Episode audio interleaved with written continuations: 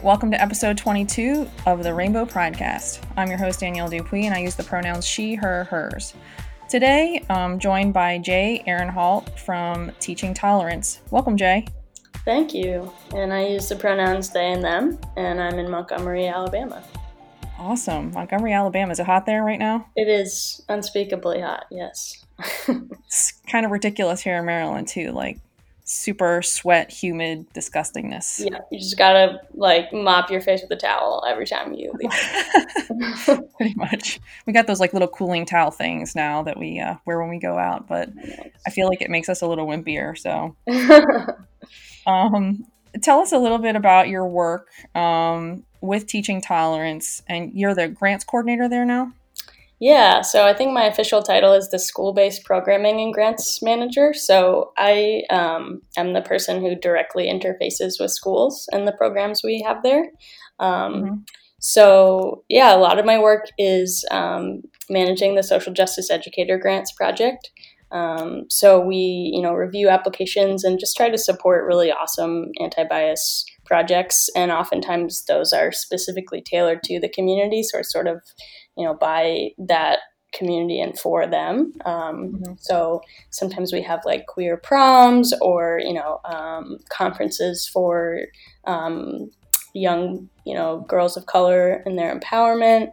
Um, sometimes we do some curriculum development around kind of, you know, um, going back and reteaching history that wasn't taught um, teaching slavery in a culturally competent, accurate way, um, things like that. So it kind of runs the gamut.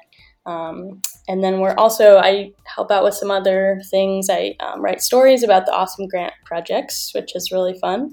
And then um, we're also working on um, a, a, voting project for the presidential election season. So trying to get um, voter registration drives held in schools and then also working on an art for social justice kind of contest um, where educators can teach lessons about social justice or anti-bias education. And then the students make art make posters in any medium um, kind of responding to the lessons. And then the winner of the challenge um, gets their art reproduced and de- redistributed to all the participating classrooms. So oh, that's really cool. Yeah I'll have to definitely pass that along. Um, we just featured uh, HoCo uh, for Justice. Um, has been doing a lot with trying to make uh, big changes in Howard County and beyond. And hmm. um, hmm. they held they recently held a rally, and it's all youth led. So it's been really amazing to kind of watch them grow and uh, nice. do different things. So I'll definitely pass on the information to them as well. Yeah, please do. Um, I imagine that um, with all that has been going on recently um, that you guys are getting going to be very busy with a lot of your lessons and things. Mm-hmm. Yeah, um, yeah.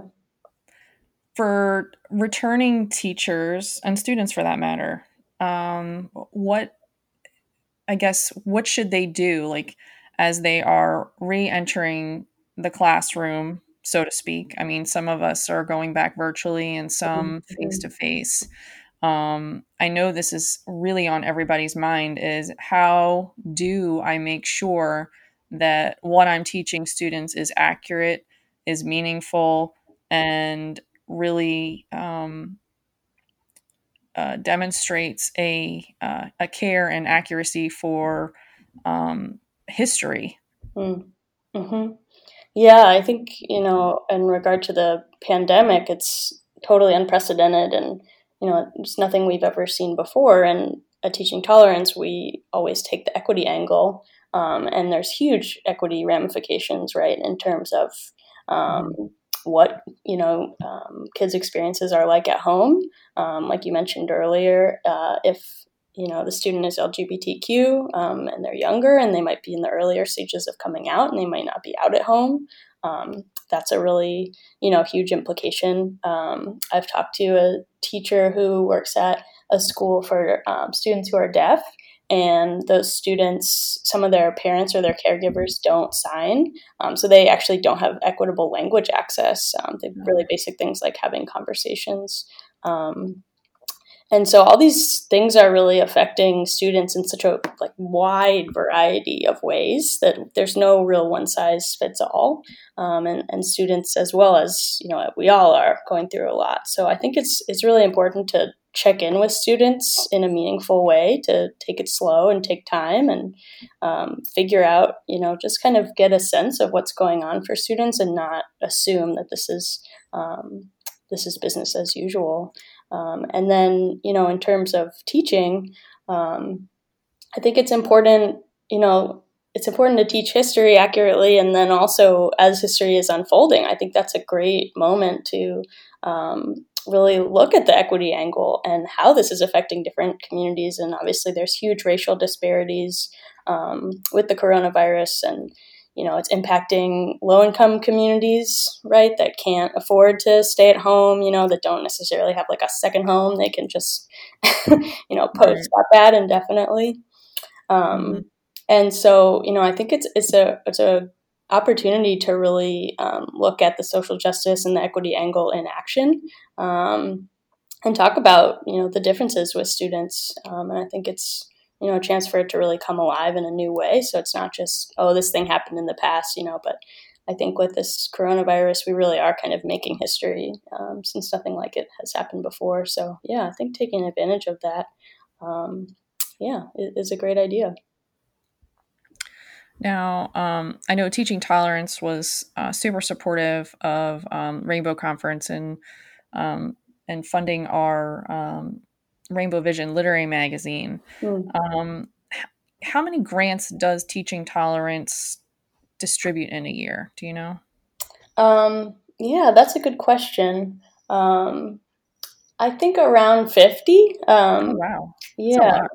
Yeah, um, we get a, a, large number of applications. Um, our budget was five hundred thousand when we started in 2017, and it's since been cut in half. Um, so we've had to cut down um, somewhat, unfortunately. Um, but yeah, we have we get a lot of applications, and it's really fun from my side to just see all the passion and the energy that um, you know educators can bring, and even the applications that don't necessarily get funded. Seems like the wheels are really turning, and you know teachers are um, I, I get you know I get the sense that there's a real need and a desire to approach some of these issues um, in a way you know in a new way maybe even more than before and um, it's a little unfortunate but when you know when crises happen like um, after George Floyd was murdered you know we really see this sort of like raised consciousness or this sort of waking up um, mm-hmm. for folks you know for whom it might not be like a daily lived reality, um, it is an opportunity for them to say, you know, this isn't acceptable, and kind of what can I do? Um, and the grants program is is one way that they can really get directly involved. And you know, I, I often workshop ideas with educators and um, sometimes help them narrow it down from a broader idea to something you know specifically tailored to their community and their students. And um, you know what's going to make the most direct impact oh that's really cool yeah and um, for those people that are kind of interested um, are these grants kind of on a rolling basis or is there an annual deadline yep we we take applications on a rolling basis um, and then the fiscal year does start again you know in the fall so that's sort of the beginning of our um, funding cycle uh, mm-hmm. but yeah it's we review applications at the beginning of every month um, and you know i'm always around to um, talk to folks on the phone or through email. And, you know, um, we want to make these grants available and accessible to educators who obviously aren't professional grant writers, um, but, you know, who often just have the best understanding of what students are needing.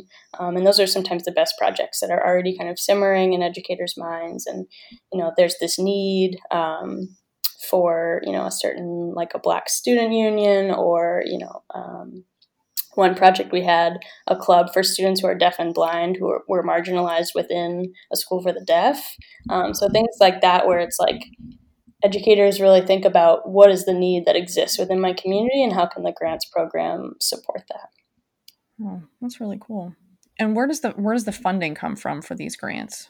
It's all supported by donors. Um, yeah we had a matching grant um, from a foundation for the first couple years and now that we're back down to 250, um, it's all thanks to the generous and loyal support of the um, donors of the Southern Poverty Law Center.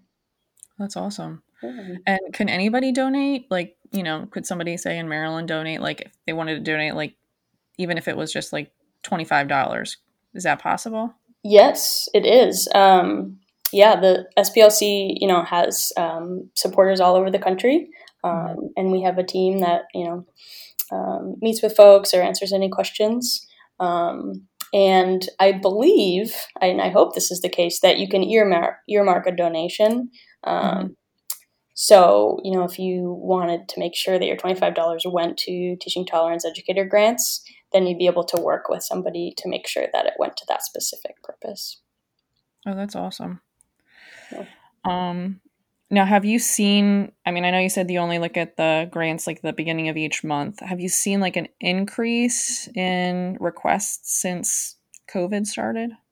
We have been getting a lot this summer, definitely. Um, you know, we talked about extending grants to meet like the technology needs or um, needs specifically around COVID. Um, mm-hmm. And what we decided is that um, we have a community grants program through the larger umbrella of the Southern Poverty Law Center, and so that's kind of um, funded more under that. So mm-hmm. um, educator grants is really has a pretty narrow focus, and um, you know I feel we can have the greatest impact when we're more narrowly focused on you know social justice issues within education. Um, so that's not to say that we couldn't you know get a grant that addressed equity issues in COVID, obviously because there are so many of them. But uh, an educator or an applicant would want to think through you know what the end result will be and you know how that's student centered what students will be doing. Um, you know with your project it was great because it was so clearly created um, and executed by students. So we're looking really looking t- towards that you know and what is the ultimate impact on students and how does it improve their experience? Um, so for that reason we generally don't fund like you know supply costs unless it's towards you know the, the greater service of the project. So if you you know if an applicant wanted to make a say a student you know book about um, students sharing their experiences about covid and you know how they were impacted that by that and how their education has impacted by that then we might be able to fund say the cost of making the book or if they were working with a nonprofit something like that um, if it's in service of you know kind of an ultimate student driven deliverable then um, mm-hmm. yeah but i will say um, that with all of the protests going on um, in response to the murder of george floyd um, we have gotten a large uptick um, with those applications as well and folks really wanting to you know intervene and interrupt um, the cycles of systemic violence and racism mm-hmm. so yeah and those are coming from all over the country and um, you know, people of a variety of racial backgrounds. Um, so it's exciting to see that as well. That's really cool. What are some of the like uh, most interesting projects that you've seen come across your table? Yeah. Um, well, we have a um, grants action model directory that we make of some of the um, coolest projects that we've seen and some, you know, that we hope will be replicated. Um, mm-hmm. So anyone can go onto the tolerance.org website and um, click on grants at the top of the page. And then if you scroll down, it, there's a little button that takes you to the action model directory. Um, mm-hmm. So, in some of the projects in that directory are um, there was one project in Maine where um, the students, I believe they were at an alternative school, um, they learned about the Americans with Disabilities Act um, and they read books, novels that were chosen, you know, um, that were given awards for their portrayal of uh, individuals with disabilities and that experience. Um, and then they took those experiences and they um, went out into a park and um, worked with like a trail crew and redid a trail to make it um, you know ADA accessible basically. Um, so that was a cool, yeah, projects that kind of start with more, you know, learning and processing and self reflection, you know, and uh, teaching tolerance, we have these four domains of anti bias education. The first being identity. So, and they don't have to be in sequence, but they can make a sequence, you know, thinking about your own identity, how it was formed, and then thinking about the next one of diversity is how that relates to the identity of others, how it differs and is also, you know, what we have in common with others. And then um, that can lead to justice, thinking about, you know, the injustices of how some identities might be more valued than others. Um, and then the final domain is action. So it's kind of like the what are you going to do about it uh, domain. And so it's always exciting when, you know, the grants themselves kind of um, are live within that domain of action. Um, so yeah, we had, um, you know, an uh, interview series um, where students interviewed, it was like a little TV show, um, adults from various marginalized backgrounds or folks who'd had um, a number of difficulties. There was a man who had been in a Japanese internment camp. Um, a Latinx woman talked about her experience uh, being from an immigrant background. Um, there was a young man who identified as trans. Um, and so, uh, yeah, that was called Voices of Hope. So that was a cool, really student-driven project to kind of, um, you know, collect the voices and um, appreciate the diversity of experiences out there. Um, let me see, what were some other ones? Um, there was another one about understanding implicit bias through, through photography, um, where students, you know, they wrote um, something that they thought people misre- misrepresented about them or, um, you know, something that people maybe didn't know about them. Um, and then they, so they wrote that on a chalkboard and then held it up, and then a photo was taken of them. Uh, so it's kind of a powerful display of you know what you think you see is not necessarily what's really going on. Um, and they looked at photos of uh, a well-known photographer uh, in Minnesota, actually, who kind of um, takes pictures related to implicit bias, and they did this exploration of you know what do you see when you look at this picture? Is this really what's going on? What kind of assumptions do we have? Um, yeah. So so those were those were a few projects. Um, yeah, there was one that we just had about the 1619 project, um, which was a, you know based on the Nikole Hannah-Jones article in the New York Times, um, commemorating the 300th. Um, you know, uh, and not an anniversary, but you know, 300th year, 300 years ago, slavery began, um, and students uh, based on the New York Times article, made different quilts um, and and then displayed them all over the school about um, kind of uh, criminal justice and um, systemic oppression and these really complex ideas um, and we're able to display them you know in a really visually interesting way so hmm. yeah i think it's always exciting when educators take these really complex ideas um, Another one was there was a book club in third grade called What Gets Normalized, um, mm. looking at children's books and what experience is seen as normal and you know how is it portrayed. And and then the students took home those books and read them with their parents. And then they had a, a letter writing dialogue where they talked about what how normalcy is portrayed within um, these books. And you know these are young kids. And I think a lot of adults would assume, you know, this, they're too young, they can't have these sorts of conversations. But what this teacher found was that they were able to have really sophisticated conversations and that, you know, students understand difference and um, the difficulties that can come with that from a really young age. And so it's actually really important to talk about that really as soon as, as kids are able to talk, I think. Um, I agree. Yeah. So they don't you know, um, there are many pitfalls of not talking about it, obviously, to say the yes. least yeah definitely i feel like some people a lot of times uh, adults try to avoid the conversation rather than having the conversation mm-hmm. um, you know yeah uh, and it's hard because we don't want to i think th- the immediate reaction always as a parent is i want to protect my child or i want to protect my students from harmful things um, or from harmful views um, but at the same time, it's like they're going to have them at some point. They're going to experience it. Like you can't protect them or shelter them forever.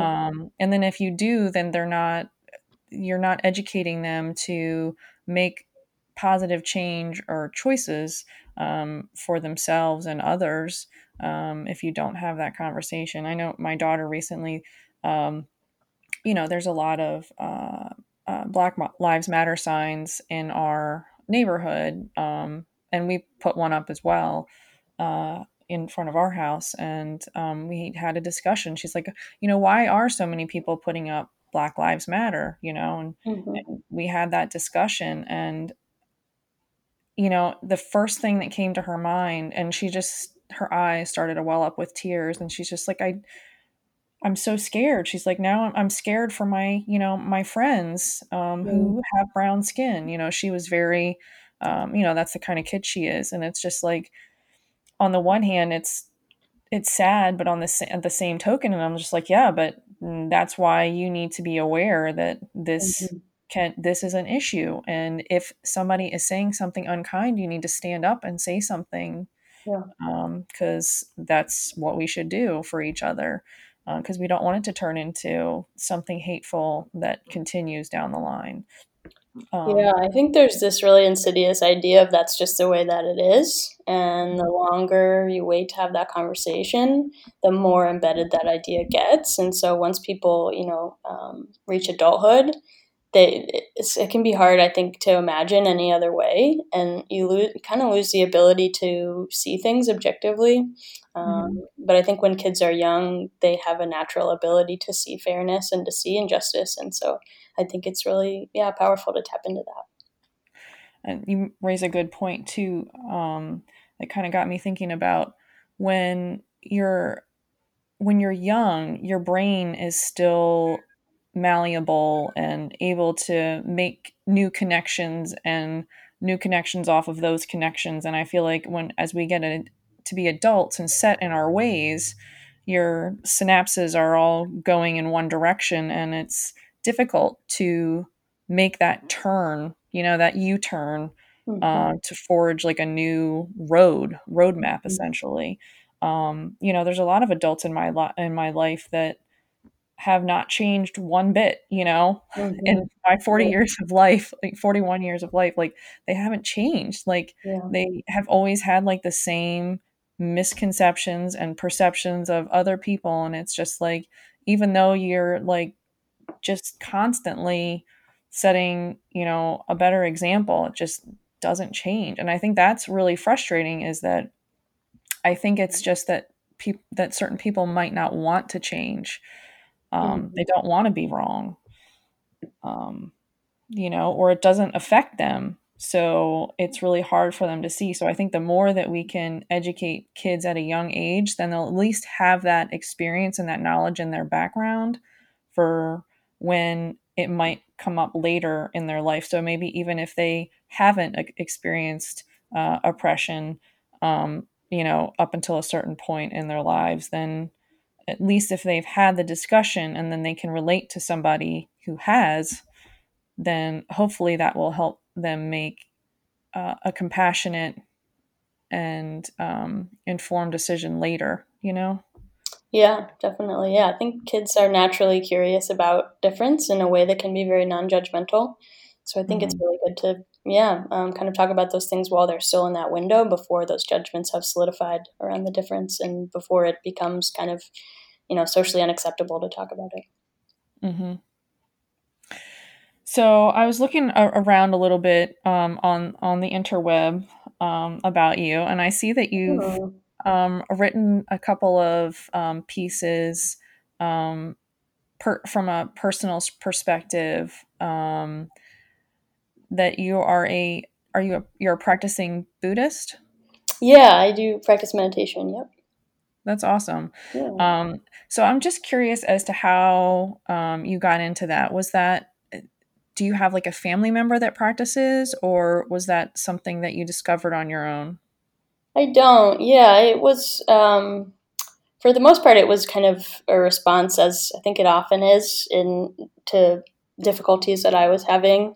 Um, you know, I came out as gender queer in college, and then that became non-binary. But um, that was a difficult experience, and um, you know, being in the middle is can be a really difficult place to rest. And um, I don't think I was equipped with tools to kind of handle what you know society was um, to throw my way. Um, just with kind of basically like a different presentation and a different haircut, um, you know. But internally, I felt the same, and um, but I felt my reality was very different, and um, you know, the way I was perceived and people are very uncomfortable when they can't put you in the male or the female box, and all sorts of things happen. You know, um, basically, you know, whenever I go into public, it's like you never really know how you're going to be received, or um, you know, there's all sorts of people have shame or humiliation, or um, they're just they're not really sure what to do with folks who you know can't easily be put into a box. And um, yeah when that's kind of the the lived reality you know day after day that definitely takes a, a pretty big toll on the nervous system um, because for me i was you know trying to um, anticipate how different reactions would go or how i was being perceived and you know that sort of double consciousness that W.E.B. Du Bois talks about in, in terms of race but um, i think there's a kernel of truth to it too and um, you know anytime that you're perceived as other um, the way that you perceive yourself, it doesn't necessarily match how you're perceived externally. Um, there's a kind of systemic misattunement that happens um, that can, you know, lead to all sorts of um, mm-hmm. basically head games.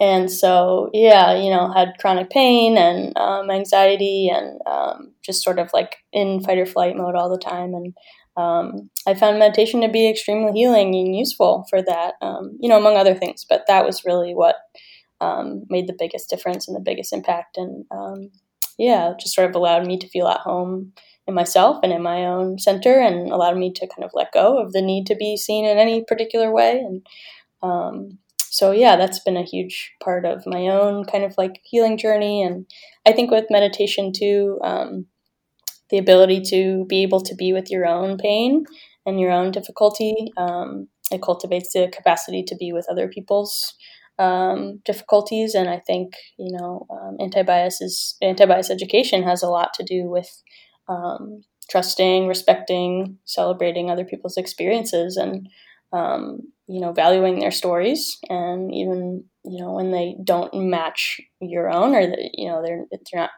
um, from the exact same experience or community, um, there's a sort of implicit appreciation that comes um, and an implicit respect and you know just a desire to um, want those people those students whoever those people are to be valued and to be able to thrive um, so i think you know the two for me are, are pretty intertwined mm. that's really cool huh. i know I've, I've always struggled with uh, you know religion um, mm-hmm.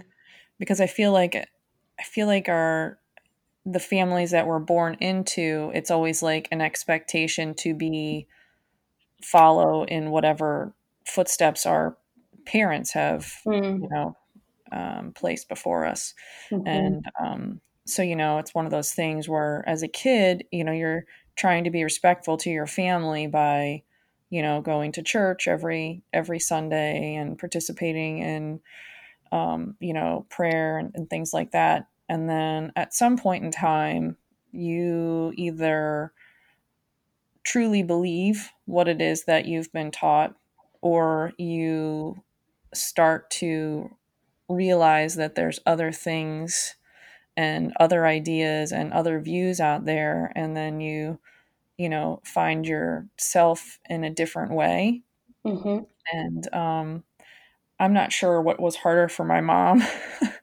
was the fact that i was that i came out to her as uh, you know as gay or mm-hmm. that i stopped going to church right so um, but you know it's i think it's really hard once you've been raised in one particular religion to find a new path mm-hmm. um, mm-hmm. or you know, or one that you agree with or um, kind of jive with. So I think that's really cool that, um, you know, I mean, I think I could definitely get down with the meditation and uh, Buddhism. I just need to have enough mm. quiet in my life to be able to do it. right. Yeah. Yeah. My mom has said, you know, if you want your children to grow up to be religious, then don't raise them in a religious background. And I think that was true in my case. I, um, my dad was raised Jewish and my mom grew up Methodist and we were pretty, pretty secular family. Um, so yeah, I think it can really present a hurdle, definitely, and folks have all kinds of baggage around the religion they grew up with. Um, mm-hmm. But you know, we're also all um, in this country living in a Judeo Christian kind of paradigm. Um, so we all grow up with certain ideas, and I think some of them are very subtle and implicit, um, but we all have that context.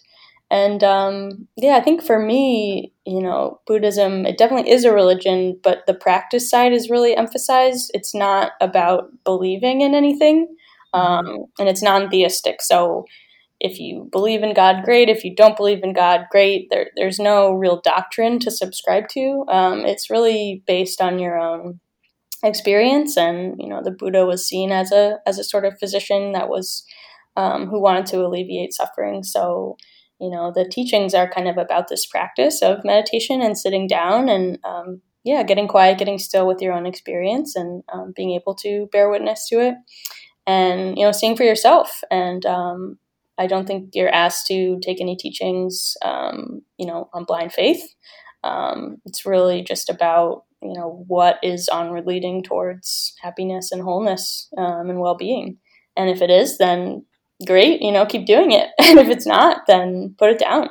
So I, I find that really freeing. Um, in meditation, it's really, it validates, you know, um, your own experience. And I, I think, you know, like I said, the more um, I'm able to really show up for my own experience, that's inspiring to want to be able to do that for other people as well. Mm-hmm. It's cool. Um, and so I also hear that you are a, a vegetable gardener. yeah, I have worked on a number of farms and love being outside and digging in the dirt and growing food and um, yeah, it's a it's a difficult thing to do professionally. So um, yeah, now I'm mostly backyard gardener, but uh, yeah, really healing to dig in the dirt and um, yeah, just get back in touch with the body and um, yeah, I have tomatoes, cucumbers, basil, some melons growing right now. So that's a really fun thing to be able to do. I'm lucky to have space to be able to do it. Oh, that's awesome. Yeah, I keep mm. wanting to start a garden, but I don't know where we would put it where the animals wouldn't eat it all. Mm-hmm. Um, I remember when I was a kid uh, going over to my grandfather's house, who I eventually um, got the house next to him so I could live next door to him for um, for almost uh, for over for over ten years. Hmm. No, just about ten, just about ten years um, before he passed. But um, yeah, he had a vegetable garden down the back, and um, he had you know taken all this time and put up a fence, and um, uh, you know you're just sitting there, and because the the groundhog kept you know, mm. coming into the garden. So he had like this fence, and every time the groundhog would come, he'd like refill the holes and know, trying to prevent it. And um, we are just sitting there in the backyard, and uh, you know, my mom was like, uh, she watched the groundhog hop up onto the fence, walk across the fence, and then hop in. She's like, uh, I didn't know groundhogs could walk across the fence so I don't think that fence is keeping anybody out. yeah, no, it's it's good to start small. I think I've learned I was really ambitious and I put in like five raised beds and oh, wow. I kind of knew what I was doing because I worked on farms, but gardening is totally different because each plant is really important that it does well. You can't just, you know, sacrifice 10 or 20. Um, but yeah, there's all sorts of things. I have like a spray for animals that just it's it's natural. I think it's like I want to say it's like eucalyptus or something, but they don't like it. And um, and then there's also traps that you can send, like humane traps for gophers and things. So there, mm-hmm. there's always, you know, it's a cool way of interacting with nature because the idea is that nature kind of thrives, um, you know, and proliferates on its own. So it's kind of just creating the right conditions, and then it will do its thing. You know, that you're rather than you know, making the plants grow, you're really just setting up the right kind of situation. So um, yeah, it's a cool sort of creative problem solving endeavor in that way. Yeah, it is. It is fun, and there's always surprises too in the garden. Yeah, yeah. I, I remember. I remember one year my grandfather planted um, like really hot peppers, like really hot peppers, mm. and he planted them next to the tomatoes and wherever the peppers had touched the tomatoes, like we picked off the tomatoes and ate them, and oh my gosh, they were so hot. Yeah, isn't that cool how that happens? Yeah, it's yeah. all the different like just permutations of nature are really fascinating, and I love how adaptable it is. And sometimes I found when I make certain mistakes, the plants will just sort of grow this way or that way, or you know, they they know how to adapt to change. So. Mm-hmm. Mm-hmm. So, um, prior to working for uh, Teaching Tolerance, uh, you were a teacher? Yep, I did. Yep, I was a student teacher and I was a one on one assistant and um, worked at after school program. Um, so, yeah, did a number of things in the classroom. Okay, cool. And then what made you kind of shift over to Teaching Tolerance? Um, you know, I found it so I loved the um, the cooperating, you know, teacher relationship that I had in the school where I was doing my student teaching. It was kind of like a semi-therapeutic, democratic charter um, school, sort of constructivist. It was just sort of like a hippie, very like open-ended. You know, you could come and go as you wanted, and um, it was really small, intimate environment. Um, and even in that environment, you know, I found that students were going through a lot and they had so many emotional needs that were unmet and i really felt like that those came first. And you know the kids who were able to just show up and be like okay i got my homework done you know i have everything I need, let's go, let's learn. There was so much that went into that for them to be able to come into the classroom just feeling fine and able to learn and you know that I had taken for granted as as a student as well, you know, like a quiet home, you know, kind of like a library like environment to do homework and you know, these stable predictable meals and um, all these things and so, you know, I when I was up there trying to teach um, annotated bibliographies or you know things like that there was a real disconnect you know between like this isn't mm, this is this doesn't relate to my direct need sort of trying to like force them into this structure um, you know and tell them well this is what you need to learn because this is what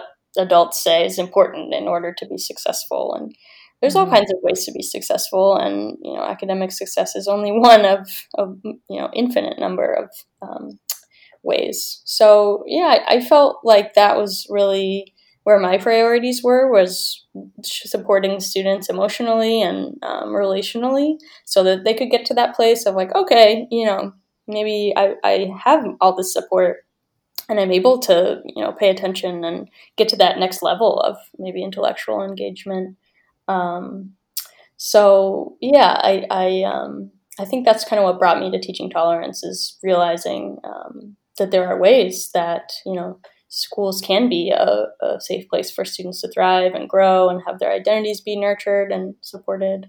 Um, but that takes work, and that's kind of its own field.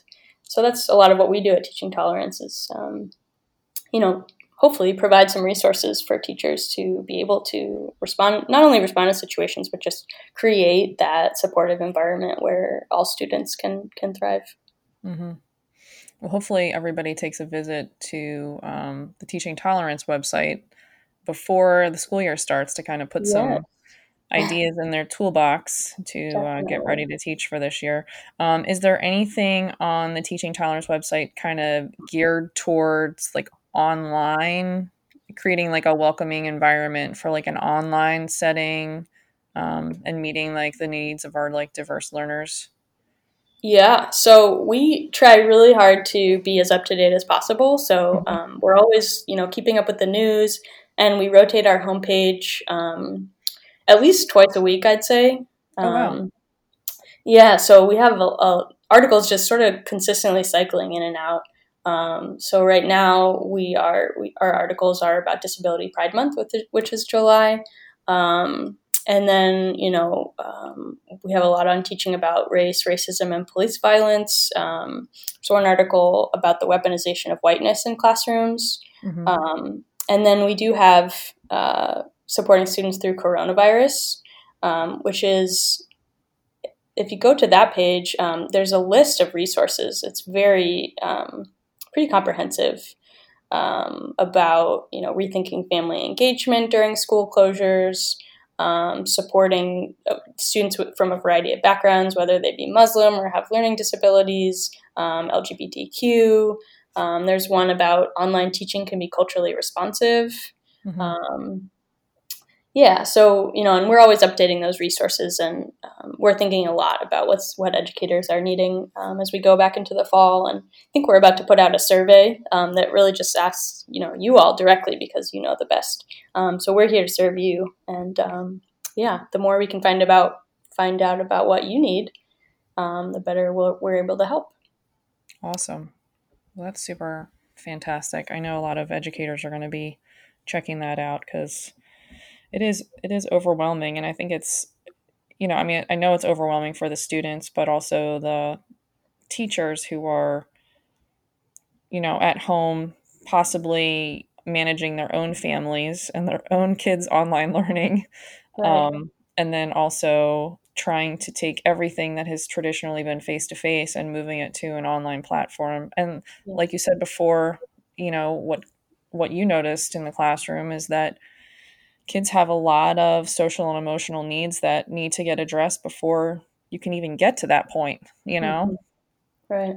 I know a lot with my students in the second half of this last year was talking about like how they're doing and, you know, how are we coping at home and Yeah. what kinds of things are you doing to, you know, keep as sane as possible because it's it's these are difficult times.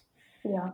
Um, Definitely. Yeah, I'm not, I haven't been historically a big advocate for technology, but I'm really appreciating it on a whole new level and able to connect to communities from, you know, all kinds of places. And um, so I'm, I'm just really appreciating like, and even being able to talk to you, you know, yeah, um, yeah.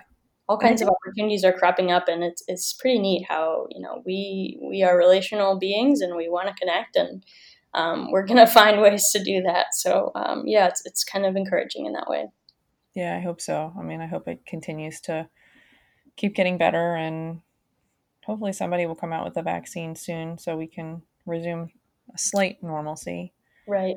Yeah, I hope for that Um, too.